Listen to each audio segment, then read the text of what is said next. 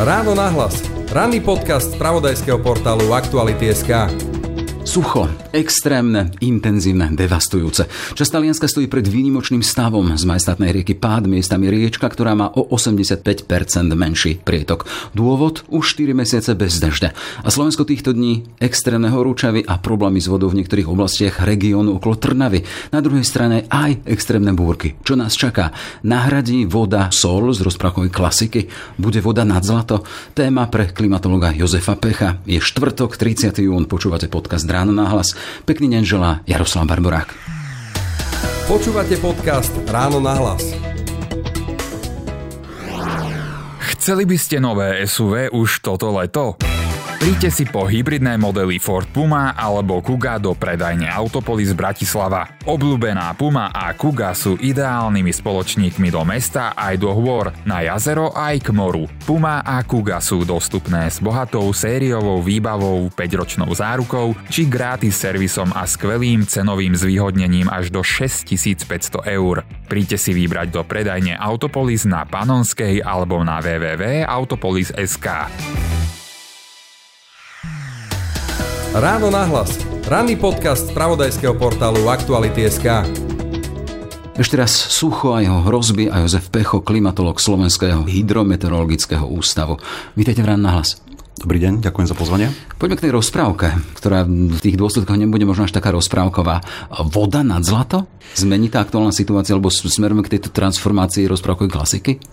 Samozrejme, asi netreba očakávať, že to bude každý rok takto extrémne, ako máme napríklad aj teraz, ale naozaj nechcem teraz hneď začať s klimatickou zmenou, ale pozoruhodný trend je nastolený na celej planete, pretože s tým, ako je stále teplejšie, tak je evidentné, že vnútrozemia všetkých kontinentov, keď neberieme samozrejme do úvahy Antarktídu, vysychajú. A toto paradoxne je otázka teda aj tropických oblastí, napríklad Amazonská džungla, áno.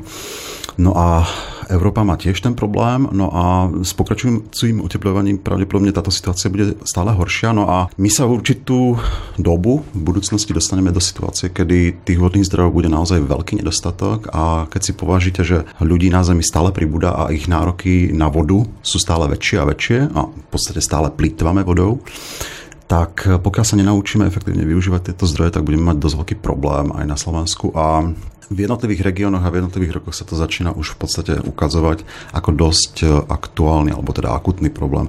A v tomto roku všeobecne teda riešime dosť závažný problém nedostatku vody a hlavne teda chýbajúcich zrážok na východnom a juhovýchodnom Slovenskej oblasti Gemera, takže čo sa tam bude v priebehu tohto roka diať, pokiaľ tam neprídu nejaké celoplošné zrážky, to je samozrejme veľký otáznik, ale už teraz sú tam veľké problémy. Ste z SHMÚ, ktoré predpovedá počasie, ale aj veci ohľadom zrážok. Kým sa k ním dostaneme, len si spomenuli teda že aj vnútrozemie vysychá. Spomenuli ste napríklad Amazonku, ten prales, o tom sa hovorí, že plúca sveta. Keď vyschnú takéto plúca sveta, to, čo hovoríte, to sú naozaj veci, ktoré nie sú len obrazom, nie obrazným pomenovaním, je to fakt, je to reálne? Áno.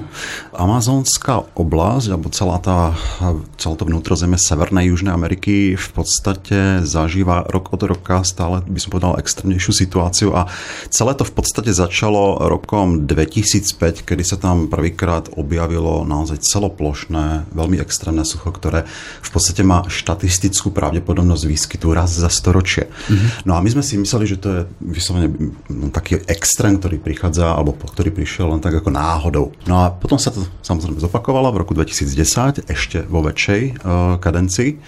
Väčšie územie práve toho pralesa bolo postihnuté a vyskytli sa tam aj celoplošné požiare. No a práve v týchto dvoch rokoch, tak ako ste povedali, že sú to plúce planety, tak ono sa to naozaj nepotvrdilo. Väčšinou má naozaj amazonský prales tú bilanciu uhlíka pozitívnu, to znamená, že viac kyslíka vyrobí, ako spotrebuje na dýchanie. No ale v roku 2005-2010 sa ukázalo, že viac uhlíka poslal do atmosféry, to znamená, že tam boli v podstate nulové záchyty. A tá strata uhlíka bola obrovská, to bolo na úrovni takmer 5 miliard tón oxidu uhličitého. Takže... Neviem si predstaviť tie pomery, o čo vlastne ide, ale je to čosi veľké. To sú obrovské čísla, dokonca aj keď to porovnáte s nejakými antropogénnymi emisiami, povedzme Nemecka alebo Číny. Takže to, že amazonský prales dlhodobo produkuje kyslík, je samozrejme fakt, ale v suchých a veľmi extrémne teplých rokoch je to naopak. To znamená, že púšťa teda oxid uhličitý do atmosféry, čo je problém. Čiže tie plúce nás môžu ešte zadusiť. Doslova.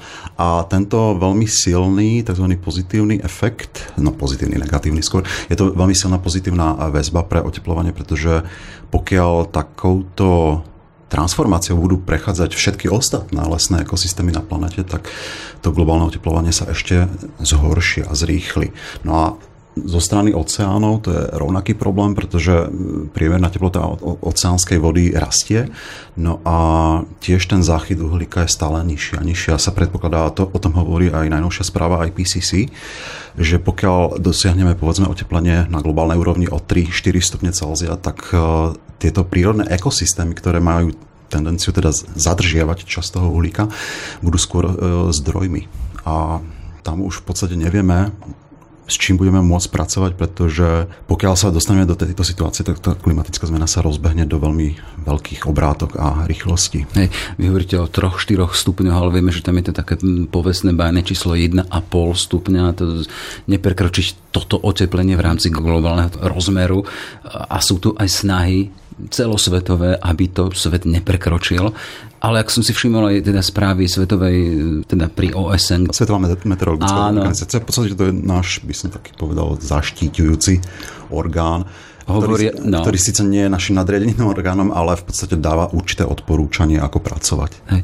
Hovoria o tom, teda, že oni čakávajú to naplnenie 1,5 do nejakých 5 rokov. Čiže to sú výkričníky. Áno, myslím, že tá hranica, kedy sa tak stane, to obdobie sa naozaj posúva čím ďalej tým viac do súčasnosti alebo prítomnosti a naozaj sa očakáva, že na začiatku ďalšej dekády, to znamená po roku 2030, tú hranicu v podstate natrvalo prekročíme. To znamená, že už zrejme, ak to oteplovanie bude pokračovať stále v rovnakej rýchlosti a ešte bude akcelerovať, tak natrvalo znamená, že na veľmi, veľmi dlhú dobu, a teraz sa rozprávame o tisícoch rokov, sa nedostaneme pod túto hranicu. Ano? To znamená, že a tam, samozrejme, to 1,5 stupňa to ľuďom veľmi nič nehovorí, ale treba sa tam baviť o tom, aké to bude mať následky. Ano? A pri 1,5 stupňovom oteplení naozaj reálne existuje šanca a pravdepodobne, že napríklad oceánske ekosystémy, ktoré sú prezentované predovšetkým, alebo reprezentované predovšetkým korálovými útesmi, oni vyhynú. A obnova takýchto korálov to trvá niekoľko 10 000 rokov. Jasné. No, takže, no a samozrejme, keď sa teraz bavíme o suchu, tak 1,5 stupňa Celzia znamená pre Slovensko oteplenie ešte o ďalšie 2 až 3 stupne Celzia.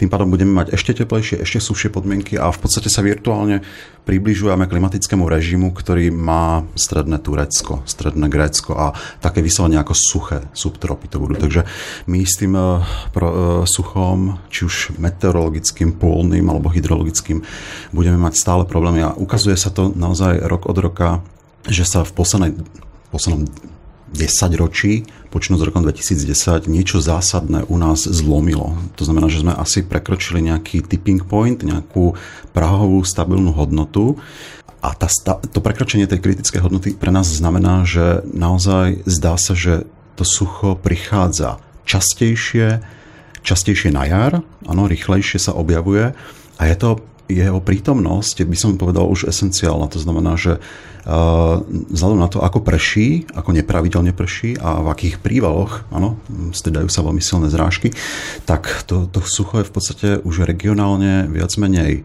rozpoznateľné na celom území Slovenska. Napríklad konkrétne, aby som povedal nejaké číslo, tak momentálne je deficit zrážok na celom území Slovenska virtuálne všade. Áno?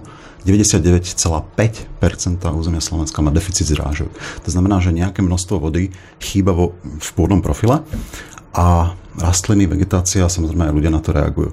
No a Ja len dodám teda, že už napríklad miestne samosprávy musia riešiť veci. Spomínal som nejaké obce v Trnavskom kraji, kde už regulujú napríklad stav vody v Modre.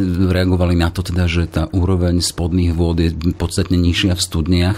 Čiže to sú konkrétne prejavy. A keď vy hovoríte o tých možných dôsledkoch, ktorých sa ešte dotkneme, to je vážna vec. Len ja chcem sa ešte vrátiť k tomu, že ste tam povedali, že čo si sa tu zásadne zmenilo. Chcem sa spýtať, či to máte pomenované, že či viete, čo sa zmenilo, že sa tie suchá, hlavne na jar, vyskytujú čoraz častejšie? No, nedá sa na to odpovedať úplne jednoducho, ale zásadne sa zmenil režim zím u nás. Sú teplejšie, sú miernejšie a naozaj plošne chýba sneh.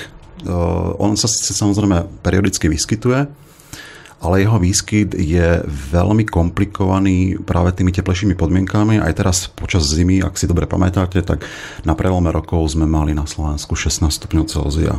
Áno, to je naozaj extrém. A takéto veľmi krátkodobé obdobia, krátkodobé teplé periódy veľmi zásadne ovplyvňujú tú snehovú pokrývku a spôsobujú, že je nestabilnejšia.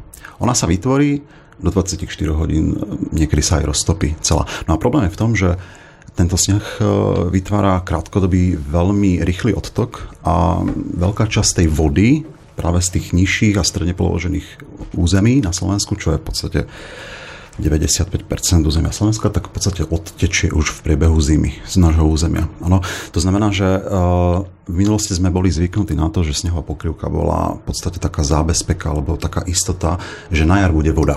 Áno, pretože ona sa pomaličky topila, pomaličky sa v podstate do druhej polovici zimy kumulovala, áno.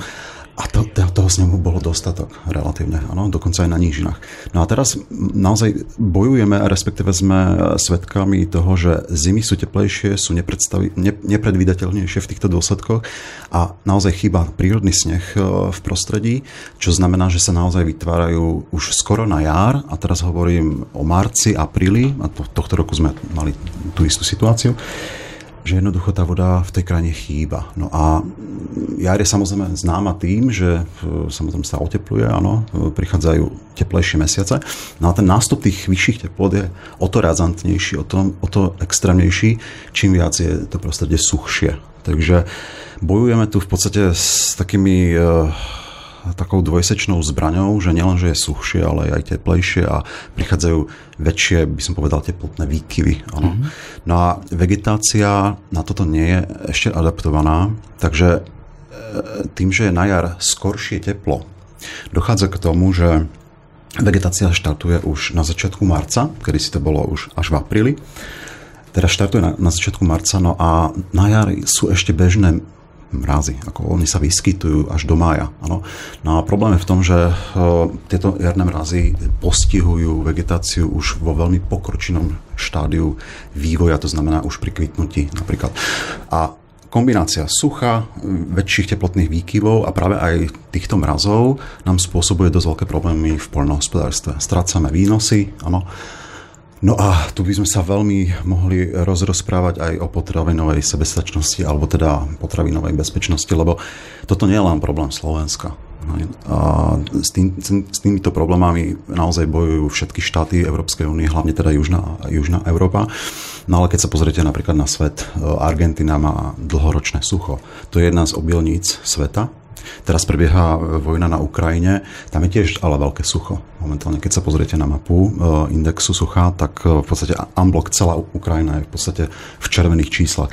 Takže ja sa trošku obávam toho, že čo bude nasledovať v ďalších rokoch, pretože tie potravinové zdroje sa stenčujú a nebudú tak dostupné a už vidíme, že tie ceny potravín idú veľmi rýchlo hore. Takže je to veľký otáznik, že v kombinácii aj s tou vojnou, aj s nedostatkom vôbec základných komodít na svetových trhoch, ako povedzme dopadne budúci rok, neviem. Čiže máme zarobené na vážne časy, teda, že bude možno aj nedostatok potravy?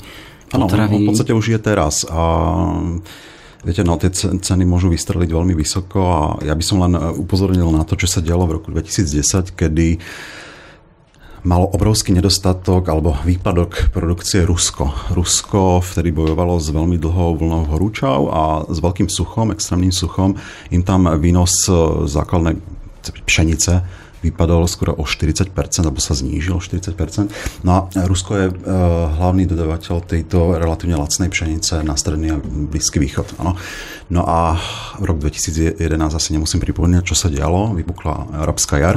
No a tá arabská jar, ona tá situácia samozrejme s tou chudobou je v tejto oblasti dosť vážny, aj bez toho, aby vypadol nejaký základný, by som povedal, dodávateľ obilnín, no ale tie ceny potravín tam naozaj vystrelili v roku 2011 do obrovských výšin a veľká časť tej populácie si to nemohla dovoliť, takže vypukol hlad. No a ľudia proste išli do ulic a riešili to. To je zaujímavý moment. S klimatologom sa bavíme napríklad o hlade, ale to sú dôsledky toho, čo sa deje. Chcem sa spýtať v úvodzovkách, zarobila nám na to zem alebo človek, ktorý obýva?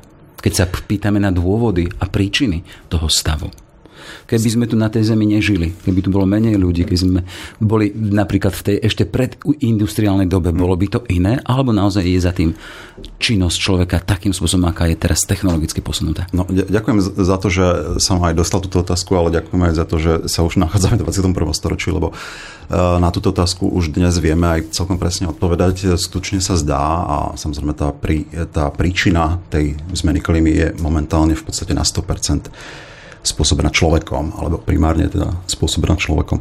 Keby sme tu neboli, viedlo by to asi k tomu, že jednak by tu nebolo to globálne oteplovanie a naozaj na základe toho, čo vieme spočítať, z jednotlivých faktorov, ktoré ovplyvňujú vôbec globálnu klímu, či už sú to vulkanické erupcie alebo slnečná aktivita, tak vieme dnes aj to namodelovať presne, že v súčasnosti by sa mierne ochladzovalo. Naopak, áno. A toto je jeden z hlavných dôvodov aj toho, prečo klimatológovia stále viac a viac bojujú za to, aby sa tá zmena klímy riešila, pretože tá príčina je neodškriepiteľná. Áno, to, že sú tu vysoké emisie oxidu uhličitého a nám veľmi rýchlo rastú aj celkové koncentrácie a rastie nám aj teplota, tak to má jasnú príčinu a je to fyzikálne zdôvodniteľné. No a keď vieme, máme pomenovaný problém, vieme, čo zvýšuje túto teplotu, hovoríte o koncentráciách emisií. Sú tu teda aktivity a činnosti svetového spoločenstva, ktoré hovorí a dáva si cieľ znižovať tieto emisie. Dáva na to stovky miliard eur. Sú tu rozhodnutia politikov, napríklad konkrétne z nedávnych teda dní do roku 2030 alebo od roku 2035 obmedziť napríklad spaľovacie motory. Na druhej strane ich nahradiť elektrikou, ktorá sa vyrába, ale tak špinavo, ako sa vyrába. Čiže chcem sa spýtať vás, ktorí to máte prepočítané, že je to, čo s tým teda, sú tieto riešenia, návrhy dobré, alebo ideme zase len do nejakej slepej uličky?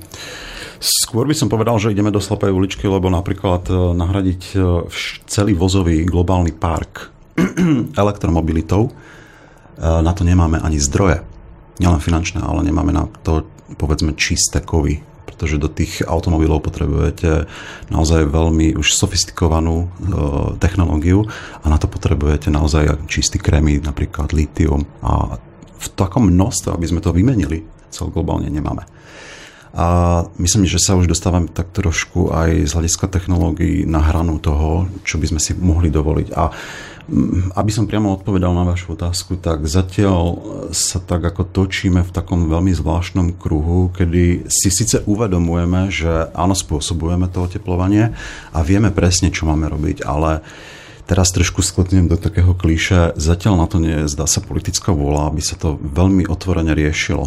A to otvorené riešenie spočíva v tom, že naozaj musíme prebudovať, ak nie celý priemyselný systém a vrátane energetiky, ale aj celý, by som povedal, ekonomický model toho, ako fungujeme na planete, pretože ak sa stále bude presadzovať ten istý model, že musíme rásť v HDP, musíme vykazovať zisky, tak toto je niečo, čo nás privedie na, by som povedal, na hranicu vyhynutia, lebo na obmedzenej planéte, kde máte obmedzené zdroje a obmedzený priestor, nemôžete do nekonečna rásť. Toto by si mali ľudia a hlavne politici uvedomiť. A bohužiaľ, ja sa častokrát stretávam s argumentáciou práve našich ekonómov, že oni sa toto neučia na fakultách. Hej? Oni jednoducho všetky svoje ekonomické modely stavajú na tom, že zdroje jednoducho budú, no ale oni nebudú. Ano. A môžeme sa samozrejme teraz baviť o tom základnom zdroji, čo je pôda a hlavne voda. No a tieto zdroje, ako som už naznačil, v kontexte toho, čo sa už momentálne deje a čo sa bude diať, že nám vysychajú vnútrozemia kontinentov a technologicky sa to veľmi globálne plošne riešiť nebude dať, pretože na to by ste potrebovali zase ďalšie zdroje, tak teraz mám na mysle napríklad odsoľovanie vody. Áno. To je energeticky veľmi náročný proces. No a pokiaľ si toto jednoducho neuvedomíme, tak aby som odpovedal na tú úplne prvú otázku, naozaj bude voda v budúcnosti veľmi drahá a oveľa drahšia než niektoré energetické suroviny, ako napríklad ropa. Ropa nám do 80 rokov možno ešte skôr dôjde. Ona, ľahká ropa už teraz nie je k dispozícii, takže sa na veľké náklady začínajú ťažiť tie menej kvalitnejšie ropy, dokonca ropné piesky, čo je teda technológia, ktorá povedzme vám zvhltne veľkú časť toho energetického zisku. Áno, tam je v podstate, keby ste do toho investovali 1 liter ropy energeticky, tak získate 1,1. Takže ten zisk je naozaj len 10%. Kedy si to bolo násobok. Áno, to jeden investovaný barel sa vám vrátil 150 krát. Hej. Teraz to neexistuje. Proste ideme už na hranu toho a začíname využívať zdroje, ktoré sú energeticky veľmi otázne a hlavne sú bez zisku. Ano. No a toto samozrejme ukazuje nám len to, ako sme neuveriteľne závislí na tých fosilných palivách. A hovorím stále dokola, že toto bude musieť rozbiť, vyslovene prekopať až nová generácia politikov, ktorí budú dotlačení tou kritickou situáciou k novým riešeniam. Tie riešenia máme, len sú tu isté záujmové skupiny, ktoré to jednoducho riešiť nechcú. Hej, že tá lobby, napríklad elektrická, či ako veľmi silná. Hlavne ropná a teraz najnovšie sa samozrejme aj uholná lobby, ktorá je veľmi silná napríklad v Spojených štátoch, dokonca aj v Nemecku, tak oni jednoducho majú svoje investície, ktoré momentálne ešte stále prúdia do nových zdrojov a stále sa objavujú nové zdroje, či už ropné, plynové alebo uholné. Na tá investícia tu máte časový horizont 30 rokov a oni do toho investujú s tým, že proste chcú návratnosť a oni do 30 rokov to jednoducho nevypnú. Uh-huh. Cítite ako klimatolog, ako človek, ktorý študuje tieto veci, taký vnútorný záväzok, že musím o tom rozprávať, aby som otváral mysle možno aj tých politikov, ktorí sú niekedy zaslepení možno záujmami iných? Áno, samozrejme. Je to, v podstate toto viac menej mi dáva asi v rámci takej tej osvety jedinú takú nádej, že a keď o to budeme naozaj veľmi otvorene diskutovať, na akékoľvek úrovni, či už sa budeme rozprávať s politikmi, s vami, alebo s bežnými ľuďmi, ktorí teraz počúvajú tento podcast, tak verím, že v jednu chvíľu v budúcnosti dôjde k okamih, a to nás učí história, že k tomuto dochádza, že dôjde k nejakému okamihu, kedy sa to preklopí aj to vedomie do úplne novej kvalitatívnej úrovne a ľudia začnú riešiť tieto veci. Neviem, kedy k tomu dôjde, samozrejme, ale možno ani nechcem vedieť, kedy to bude. Také tie dejné sinusoidy, kde to je vždy bývalo s nejakou krízou. Kde sa vyrieši krízový stav. Áno, presne. Ja si myslím, že aj k tomu dôjde, že ľudia až budú musieť na vlastnej koži pocítiť veľký nedostatok, aby si uvedomili, že dokážu veci riešiť aj oveľa efektívnejšie. Uh-huh. Vy predpokladáte, že pre nedostatok vody alebo tým, že bude voda cenejšia ako zlato, že môže byť napríklad aj nejaká vojna? No už k tomu dochádza. To nie sú veci, ktoré že budú, ale oni už sú. No kde je vojna pre vodu? No momentálne je v podstate vojnový konflikt v Jemene, o ňom sa veľmi nevie. Hrozí veľmi závažný konflikt medzi Etiópiou a okolitými krajinami, pretože Etiópia postavila teraz obrovskú vodnú nádrž na Modrom Níle kvôli vlastným potrebám, no a samozrejme tým ohrozujú prietok Nílu všade po prúde, takže tým, že sa bude naplňať táto nádrž a bude tam aj pravdepodobne veľká spotreba tej vody, tak viete, do Kahíry vám príde možno 10% prietoku. No a Egypt to má, už myslím, že má 100 miliónov obyvateľov, ak sa nemýlim, a to je obrovská spotreba. Oni tam majú samozrejme Nasírovo jazero a Asúanskú priehradu, ale ja som si minule spočítal, že keby prišlo naozaj k najhoršiemu a do Nasírovho jazera by nedotekala žiadna voda, Nasírovo jazero, aj napriek tomu, že je obrovské, to myslím, že by zalialo celé Slovensko tým objemom, tak ono do 2 rokov vyschne. Tam je taký obrovský výpar. Hej, a samozrejme, povedzme, že máte pod Nasírovým jazerom prietok nejakých 4000 kubíkov sekundových, tak do Káhyry dotečie len polovica tohto objemu. Takže... A to sú veľtoky. Spomínal som príklad napríklad z talianského pádu. To je tiež veľrieka v rámci Talianska. Vidíme teraz fotografie, kde s miestami riečka. No. A toto je veľký problém, lebo pád je v podstate jediný veľký zdroj vody v tejto oblasti. Ak nerátam tie veľké juhoalpské jazera, ako je ja neviem, Como a Lagarda. A severné Taliansko, to je jedno mesto vedľa druhého, priemysel, veľká ekonomická aktivita, no a tam, ak sa nemýlim, žije viac ako polovica obyvateľov Talianska, čo je 25 miliónov ľudí a títo ľudia potrebujú zdroje, potrebujú vodu a ako náhle jednoducho pád nebude mať ani kvapku, tak neviem, ako si s tým poradiť, lebo sucho je teraz momentálne v celom Taliansku, nie to len Pádska nížina. Ty spomínam preto, lebo tam sú žiadosti o vyhlásenie výnimočného stavu. No. Teraz ja neviem, ako ekonomicky toto zvládne. Ne. Ale vráťme sa na Slovensko, lebo vy ste spomínali, že 95% územia Slovenska je postihnuté suchom. Spomínate konkrétny príklad Gemera, kde to je dosť vypuklé. Počúvame príklady napríklad Talianska, Afriky. Ako sa zariadiť, aby sme aj toto poriešili u nás na Slovensku? Toto je dobrá otázka, pretože sucho je poveternostný extrém alebo klimatologický extrém, na ktorý sa nedá reagovať bez prípravy. To znamená, že keď vypukne alebo keď už príde, tak ho jednoducho viete riešiť len tým, že do konkrétnych obcí alebo miest začnete vodu voziť. Budete musieť v cisternách. A inak sa to riešiť nedá. Bohužiaľ.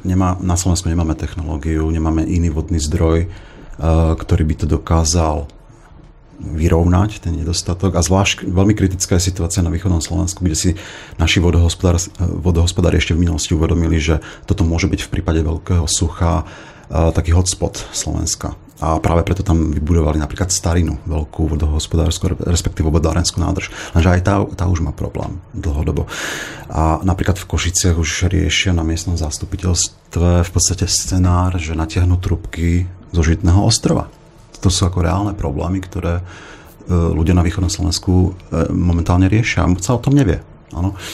No ale samozrejme, takto keď sa rozprávame o nedostatku vody, my zatiaľ, chvála Bohu, vody máme dostatok, pretože to, čo máme na Žitnom ostrove, a pokiaľ si to nezdecimujeme nejakým chemickým znečistením, čo je samozrejme stále aktuálna vec, vzhľadom na to, čo sa dialo vo Vrakuni a v tej oblasti, tak pokiaľ si tú vodu nezničíme chemickým znečistením a tie vodárenské objekty alebo vodárenské zdroje si zachováme v takej kvalite, ako sú momentálne, tak Slovensko nebude mať problém až tak vážny, pokiaľ samozrejme bude tiecť voda v Dunaji. Ale aj to je veľká otázka, lebo napríklad počas toho veľmi teplého obdobia, ktoré bolo teraz pred 2 týždňami v Alpách, tak sa roztopilo dosť veľké množstvo ľadovcov.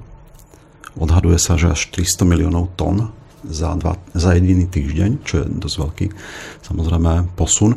No a v budúcnosti tie ľadovce nemusia byť takou samozrejmosťou v Alpách, keďže bude teplejšie. V tých najvyšších nadmorských výškach samozrejme ešte budú, ale Váh, Róna, Rín, to sú 3 veľké rieky strednej a západnej Európy a ich vodnosť alebo vodnatosť je závislá od prítomnosti ľadovcov. Pokiaľ nebudú, tak sa môžeme dožiť toho, že aj Dunaj bude mať v istú časť roka naozaj veľmi malú vodnosť. To znamená v lete, na konci leta. Môže dôjsť až k tomu, čo sme, myslím, zažili v 2019-2020, kedy bola zrušená vodná doprava na Dunaji kvôli nedostatku vody. Ano. A tieto výkyvy budú pravdepodobne častejšie a môžeme v budúcnosti zažiť aj situáciu, kedy možno Dunaj vyschne na nejakých pár mesiacov a otázka je, že ako na to budú reagovať práve podzemné vody na Žitnom ostrove. To ja samozrejme nie som tu od toho, aby som na to odpovedal, to je skôr otázka na hydrologa, ale nemali by sme ani dokonca tento zdroj vody na Žitný ostrov brať ako za samozrejmosť. Hej. Čiže z vody je strategická súrovina, bude potrebovať aj strategickú ochranu. Len sa chcem spýtať, ste z SHMÚ, ústavu, ktorý nejakým spôsobom ľudí upozorňuje. Vy tu hovoríte veľké veci o tom, čo nás môže čakať, výstrahy. Teraz práve predtým hovoríte, že aj vaši kolegovia, ktorí predpovedajú teda počasie, tiež musia zvažovať to, čo povedie, čo nepovedia, aby nevyslali nejakú poplašnú správu. Ako to je vlastne s tým? Teda normálne sa musíte obávať zákonov, že aby ste neboli postihnutí tým, že vysielate poplašnú správu? Môžeme sa asi dostať do takejto, by som povedal, kontraproduktívnej situácie, kedy meteorológ musí napríklad zvažovať, či dá konkrétnu úroveň výstrahy pre nejaký konkrétny región. Povedzme konkrétny príklad. Napríklad tento týždeň v piatok hrozí, že na veľkej časti južného Slovenska a hlavne v juhoslovenskej kotline budú teploty naozaj veľmi vysoké a môže sa stáť, že sa priblížime dokonca k 40 stupňom. No ale samozrejme, my už sme na tento región vydali aj červenú výstrahu, čo sa stalo prvýkrát v histórii. To sa ešte neudialo pri teplote. To znamená, že je extrémne nebezpečie z hľadiska teda veľkého teplotného stresu a zaťaženia. No a keby sa v tej textovej predpovedi povedzme objavila situácia alebo objavila hodnota, že sa vyskytne povedzme 40-42 stupňov Celzia, tak samozrejme prvý, kto bude kritizovaný, bude predovšetkým ústav a môže to mať povedzme v konkrétnych situáciách aj možno nejaké právne dôsledky pre ústav. Hej. Takže my musíme veľmi zvažovať jednak akú úroveň teda tej výstrahy dať, pre ktorý región, aby sa teda ten meteorológ veľmi nezmýlil, pretože toto máme samozrejme dané zo zákona, my to musíme robiť vzhľadom a po porovnaní s inými, povedzme privátnymi meteorologickými službami, ktoré to nemusia robiť. A možno, že pokiaľ by vydávali výstrahy, napríklad, ja neviem, nejaká televízia, ktorá má stabilnú meteorologickú službu, tak pokiaľ by to oni robili vyslovene na vlastné triko, tak mohli by mať ešte väčšie problémy tým, že by napríklad dali výstrahu veľmi preexponovanú, to znamená až príliš veľké nebezpečie a keby sa náhodou nič nestalo, tak by naozaj mohli byť aj právne viac menej postihnuteľný tým, že šíria poplašnú správu. No, takže na toto si treba aj v hydrometeorologickom ústave dávať veľký pozor, aby sme sa nedostali do takýchto situácií. No a tak samozrejme tá situácia v piatok je dnes už z nášho pohľadu taká jednoznačná, takže tá trojková výstraha na teplotu je myslím, že adekvátna, takže v tomto zmysle by sa nemalo nič stať. Hej.